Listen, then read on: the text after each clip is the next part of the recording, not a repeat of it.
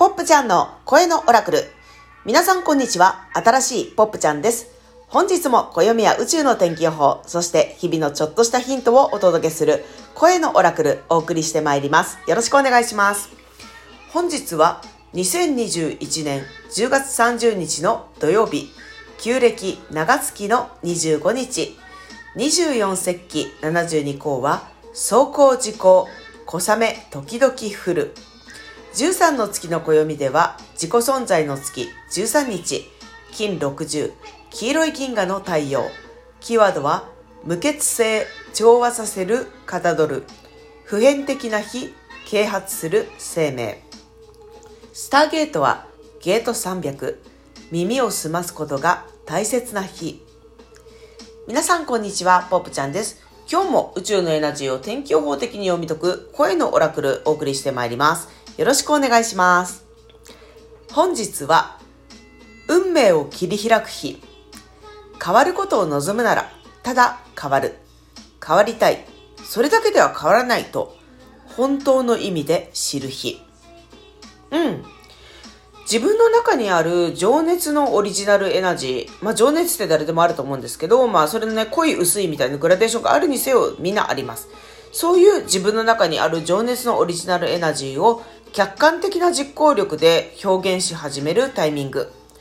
情熱だけでは全てを焼き尽くして何も残らないし、冷静さだけでは冷え切って何も進みません。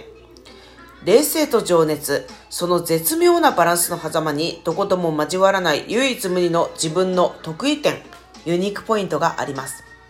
そのポイントを選び続ける意欲が大事。自分の本質はユニークポイント、自分の得意点を選び続ける限りは安らぎの中で次々と現実化していきます。大丈夫、特に何もしなくてもただ自分であるを追求していくには、そういう問いかけが今日はできそうですね。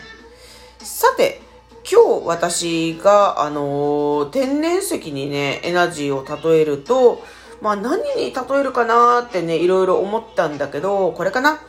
ピンクヘデンバーガイトインクォーツ、水晶にピンク色のインクルージョン、内包物が入っている水晶ちゃんです。で、この子はね、すっごい高次元にぶっ飛んじゃう石なんですよ。あの、高次元系水晶ちゃんなんですけどね。だからね、あの、クリスタルヒーリングの石いっぱい持ってるんですけど、おいそれとは体に乗せないみたいな感じ。あの、その受けてくださる人の体ちゃんが乗せていいよみたいな周波数だったら乗りますけど、そんなにおいそれとは乗せず、ちょっと注意して私が見守ってる石ちゃんですね。でもね、この石ちゃんのいいところは、ピンクヘデンバーガイトさんがね、あの、ちゃんと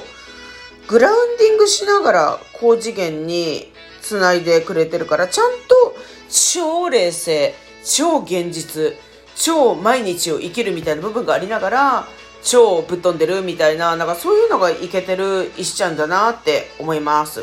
えー、ポップちゃん何それって思ったら、なんかもしポップと会う機会とかがあったら、これですってあの見せますんで、気軽に聞いてください。ピンクヘデンバーガイトインクォーツちゃんだなって感じなんだよね。で、同時にこの天然石かもしれないとも思ったのが、実はね、もう一個あるの。左巻きのレムリアン水晶なんですよね。まあ、水晶大体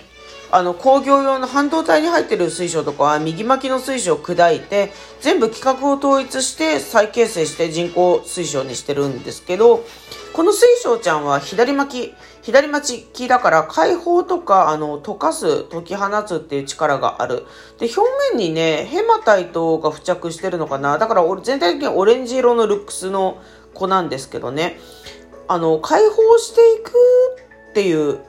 エナジーがすごいんです。でもね、この石は現実界で見ると普通に一個の石として存在してるから、ちゃんと個体として存在する、実存として存在しながら解放していくってことを一個の石で表現してくれてて、超イケてるなって思いました。この石もあのポップ大体いつも持ってるんで、ポップちゃんそれ見たいって言ってくれたら、あのすぐ出しますんで言ってくださいね。で、そんな感じで今日は天然石に例えると、ピンクヘデンバーガイトインクォーツと左巻きの水晶って感じかな。さてさて、結構不思議な日ですね。ある意味パラレル注意報なんだけど、今日はあえてポップはね、パラレル注意報って言わないって感じ。なんかそういう天気なんだけど、自分が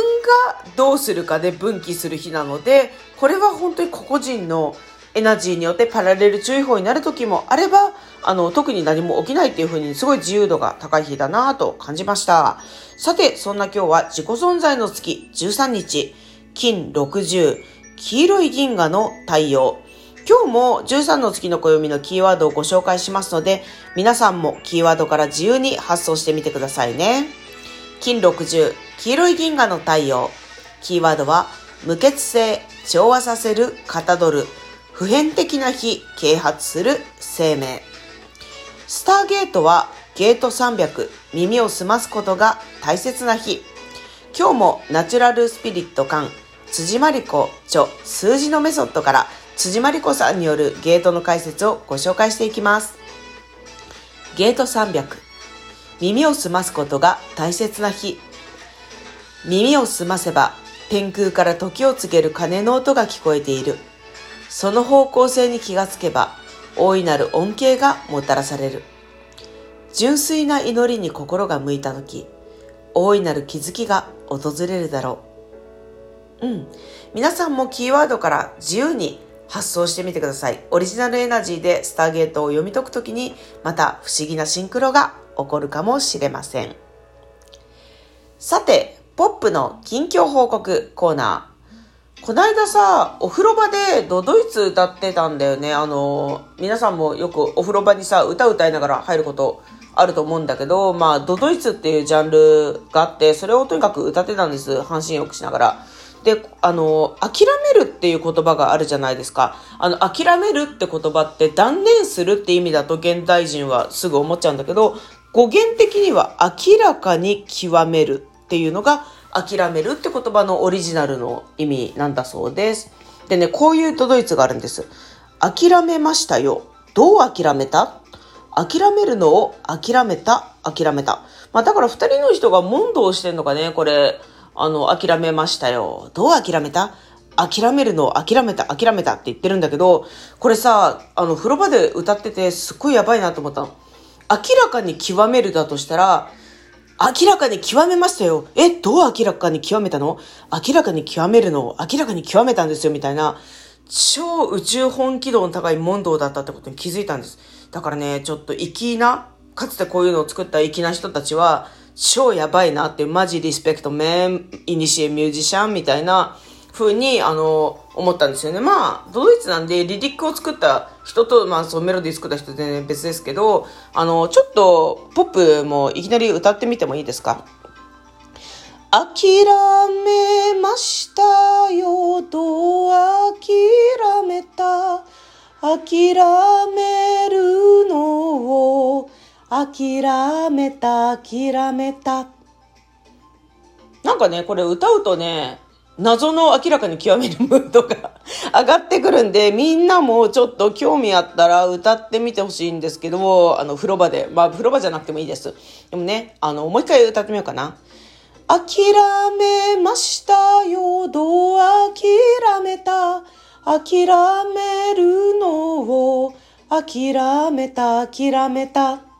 うん、なんかどんどん軽くなっていくね。なんか、いい感じのオリジナルエナジーです。これを作ってくれた。あの、今ね、宇宙の向こう側に行っちゃってるであろうリリック作ってくれた人、サンキューメンという、あの、感謝が溢れ出てくる系の、そんなドドイツでした。でさ、ドドイツってさ、え、みんなどう？みんなどうって言われてもみんな困ると思うんだけど、私結構ね、好きなの。でね、あの、結構ちょっと大人な感じの内容も時々あったりしてね、ドキドキしちゃうんだけど、あのー、これ多分朝聞いてる人多いから、これを放送で言うのどうかなって思うけど、まあ、一回夜聞いてる人もいるだろうし、あの、ちょっと大人系の、あの、都度いつも面白いのがあるんで紹介しますね。でもこれはちょっと大人系だから、そういうの苦手かなって方は、ちょっとさんじゅうびょうぐらい飛ばしで聞いてくれると、ポップはスーパー嬉しいです。えっとね、卵の話なんです。俺とお前は卵の中よ。俺が白身で君を抱く、君を抱く。これわかります？あの、そういうシャレなんですけどね。まあ、あの、あえていろいろ解説しないけど、まあ、こんな感じでね、あの、ドドイツ面白いっていうね、あの、ポップからの趣味のコーナーみたいなね、もうだんだんこう、ポップ近況コーナーも一体、鳥太郎に始まってドドイツ、一体どういう方向性に向かっているのか、ポップもわかりません。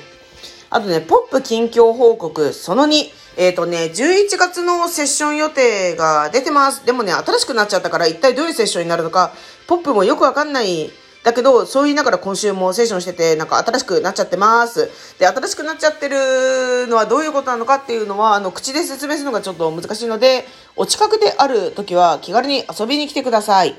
じゅういちがついつかからなのか、ウィンク愛知にて名古屋キュンキラフェスに出展しております。クリスタルヒーリングのにじゅっぷんかんの体験です。あの、さっき話題に出てきた謎のピンク閉店挽回とインクオーツとか左巻きの水晶も多分持ってってたり、あとその他毎日違う石出してるんで、興味あったら受けに来てください。お気軽に、えっと、なんだっけえっと、な価格とか全く今思い出せないけど、あの、ホームページに書いてある気がします。で、じゅういちがつじゅうににち、オンライントークショー、えっと、営み大戦芸術祭。去年も出てました。去年は空間インスタレーション出してましたが、今年はオンライントーク、水と星、水晶とメノウっていうことで、あの水晶とメノウって同じ エスアイオーツー なんだけど、それがどうして片方は結晶し片方は結晶せずに、しかしただ実体としてある非消質なのかっていうのを紐解いて、このようになんでいろんなタイプの人がいるのかなみたいのを星読みの大下志保さんと一緒に読んでいきます。そしてじゅういちがつにじゅういちにちからにじゅうさんにちは時空アップデートセッション天空シンフォニー、沖縄市の天然石ショップ月のしずくさんと矢野純子さんと私であのお送りするセッションがあるので、よかったら来てください。それでは声のオラクルポップちゃんがお届けしました。また